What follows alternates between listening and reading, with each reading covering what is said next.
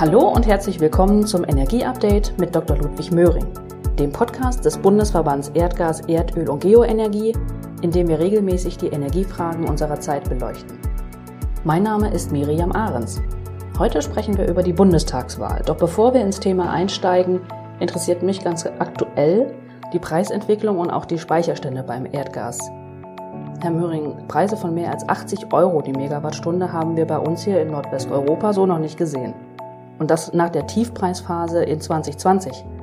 Wie ordnen Sie das ein? Was ist da los an den Erdgashandelsmärkten? In der Tat sind die Preise an den Erdgashandelsmärkten so hoch wie nie. Was wir feststellen müssen, ist jetzt, Erdgas ist ein Weltmarkt und äh, wir erleben hier in Nordwesteuropa die Konsequenzen eines sehr hohen Erdgasbedarfs, insbesondere in Asien, der stärker angezogen hat, als das allgemein erwartet worden war. Dort sehen wir übrigens ein vergleichbares Preisniveau.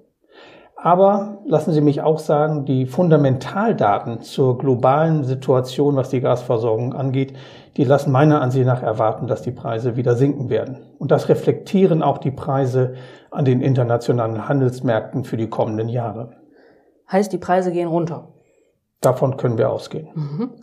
Was ist mit den Speichern? Wir sehen ganz ungewöhnlich niedrige Speicherstände. Müssen wir uns Sorgen machen? Vor einigen Wochen waren die Speicherstände bei rund 60 Prozent, verglichen mit über 80 Prozent, was man zu diesem Zeitpunkt im Jahr eigentlich immer erwarten würde. Ähm, Tatsache ist, mittlerweile sind wir bei rund 70 Prozent und ich gehe davon aus, dass äh, auch diese Zahl sich weiter nach oben entwickeln wird. Äh, übrigens reden wir in erster Linie um einzelne Speicher in Deutschland und nach allem, was ich hier in den veröffentlichten Daten sehe, werden auch die mittlerweile ebenfalls gefüllt. Mhm, mhm, Über die Versorgungssicherheit als Ganzes würde ich mir keine Sorgen machen.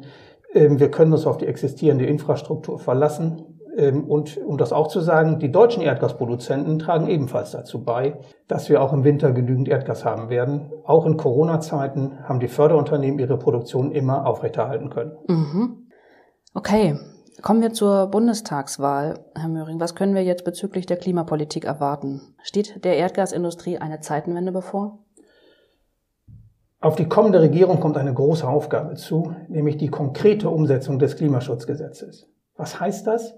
Sektorscharfe CO2-Einsparziele werden dafür sorgen, dass sich Maßnahmen der Bundesregierung zeitnah und konkret in CO2-Einsparungen niederschlagen. Es ist definiert, wie viele Emissionen im Stromsektor, im Wärmesektor oder im Transportsektor emittiert werden dürfen. Diese Aufgabe ist meiner Ansicht nach größer, als sich viele vorstellen. Inwiefern? Es wird doch immer gesagt, dass das alles nicht reicht. Die genannten Sektorziele gelten nicht für die ferne Zukunft, sondern sie gelten ab jetzt. Und wenn sie nicht eingehalten werden, dann müssen von den zuständigen Ministerien konkrete Vorschläge gemacht werden, wie die Einsparziele mit weiteren Maßnahmen erreicht werden. Und ich bin mir ziemlich sicher, das wird für einen enormen politischen Druck sorgen. Reine Festlegung von Zielen für die ferne Zukunft reicht nicht mehr. In der Vergangenheit haben wir das allzu oft leider gesehen. Es wird konkret und die Politik steht mit harten Zahlen jedes Jahr im Schaufenster der Klimaanstrengungen. Das ist doch aber eine positive Entwicklung. Wo ist das Problem? Meiner Ansicht nach steht zu befürchten, dass in einzelnen Sektoren die Trägheit des Energiesystems deutlich wird und sie wird sich darin niederschlagen, dass die CO2-Einsparungen nicht so schnell vonstatten gehen, wie man das vielleicht gerne hätte. Lassen Sie mich das einfach mal an den relevanten Sektoren kurz darstellen. Also im Stromsektor zum Beispiel wird gerade der Atomausstieg vollzogen mhm. und soweit erneuerbarer Strom diese Lücke füllt, wird schlicht eine klimaneutrale durch eine andere ersetzt. Eine Verringerung der CO2-Emissionen ist insoweit also noch nicht erreicht. Daneben ist natürlich der Kohleausstieg wichtig, um CO2-Emissionen im Stromsektor zu reduzieren. Aber auch das wird Jahre in Anspruch nehmen und zwar letzten Endes auch in Abhängigkeit davon, wie der Kohlestrom ersetzt werden kann. Oder zum Wärmesektor. Die Neubaurate in Deutschland liegt bei rund 1% pro Jahr. Das zeigt, dass die großen Einsparungen letztlich im Bestandsbau erfolgen müssen und hier häufig im nicht sanierten Bereich von Altbauten, die nach dem Zweiten Weltkrieg gebaut worden sind. Das ist langwierig und kostspielig. Ich bin mir sicher, hier wird sich herausstellen, dass es Klimaschutz zum Nulltarif nicht gibt. Hm. Und im Transportsektor? Es fahren doch mehr und mehr E-Autos auf unseren Straßen. In 2020 wurden, wenn ich richtig informiert bin, etwa 200.000 vollelektrische Fahrzeuge verkauft. Ich glaube, auch im Transportsektor wird sich zeigen, dass der, auch der ambitionierte Ausbau der Elektromobilität nicht die schnellen CO2-Effekte haben kann. Schauen wir uns einfach die Zahlen an. Wir haben in Deutschland 45 Millionen Pkw auf den Straßen. Jedes Jahr werden rund drei Millionen neue Fahrzeuge zugelassen. Das alleine zeigt, wie lange die PKWs auf der Straße bleiben. Und selbst wenn ich Ihre 200.000 vollelektrischen Neufahrzeuge unterstelle und das verfünffache auf eine Million Elektrofahrzeuge pro Jahr, die verkauft werden, stellen wir fest, das ist ein langwieriger Prozess. Und bei all dem habe ich ja noch nicht einmal berücksichtigt, dass der erforderliche Strom ja bislang nun wirklich nicht vollständig erneuerbar ist. Wenn das aber bislang alles noch nicht ausreicht, müssen wir dann nicht noch entschlossener dekarbonisieren, also kohlenstoffhaltige Emissionen vermindern?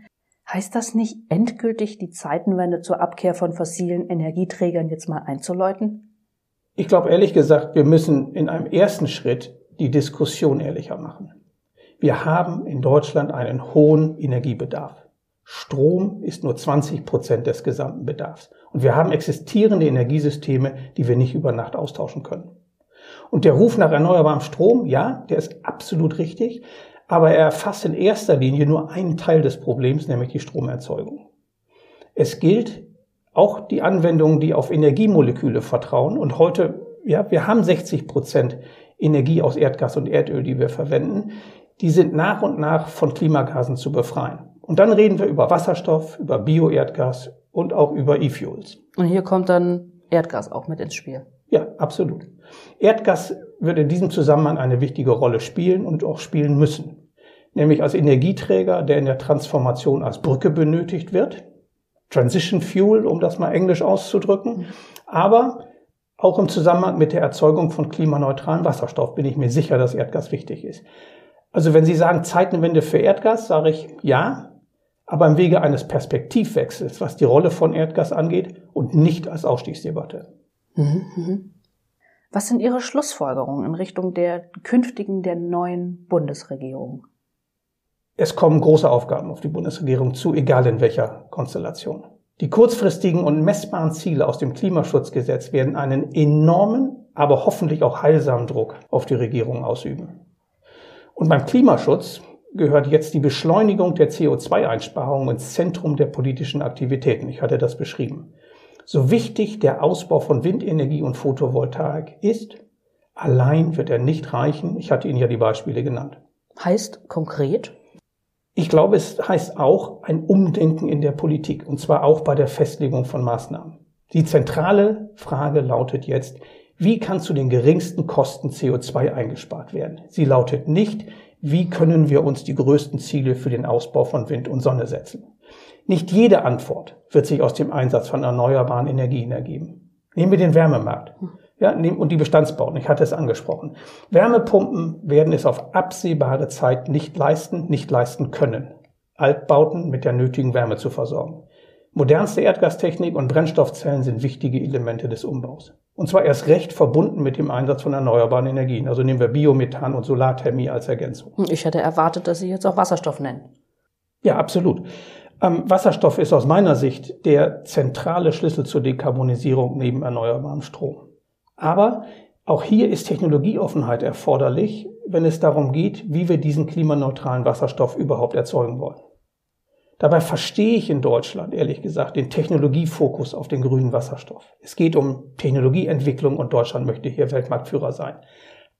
Aber wir laufen Gefahr, dass wir nicht genügend grünen Wasserstoff bekommen. Die neue Bundesregierung sollte aber auch klar signalisieren, dass auch blauer oder türkiser Wasserstoff, der klimaneutral aus Erdgas produziert wird, strategisch gewünscht und gewollt ist. Nur so wird meiner Ansicht nach der erforderliche Hochlauf der Wasserstoffindustrie ermöglicht. Sonst wird Wasserstoff in Deutschland meiner Ansicht nach ein Nischendasein führen. Bislang höre ich politisch zu oft allenfalls zähnenknirschende Tolerierung und das ist schlicht zu wenig. Es hinterlässt große Unsicherheit bei den betroffenen Industrien, die eigentlich bereit wären zu investieren. Und das gilt übrigens sowohl für die industriellen Anwender aber in erster Linie natürlich auch für die Produzenten von klimaneutralem Wasserstoff.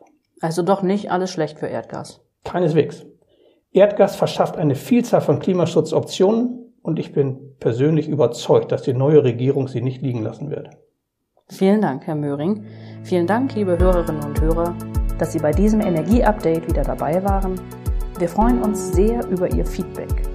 Gerne zu dieser Folge oder auch zu den vorherigen. Mehr Infos zu unseren Themen finden Sie auf der Website www.bveg.de. Wir verabschieden uns. Bis zur nächsten Folge.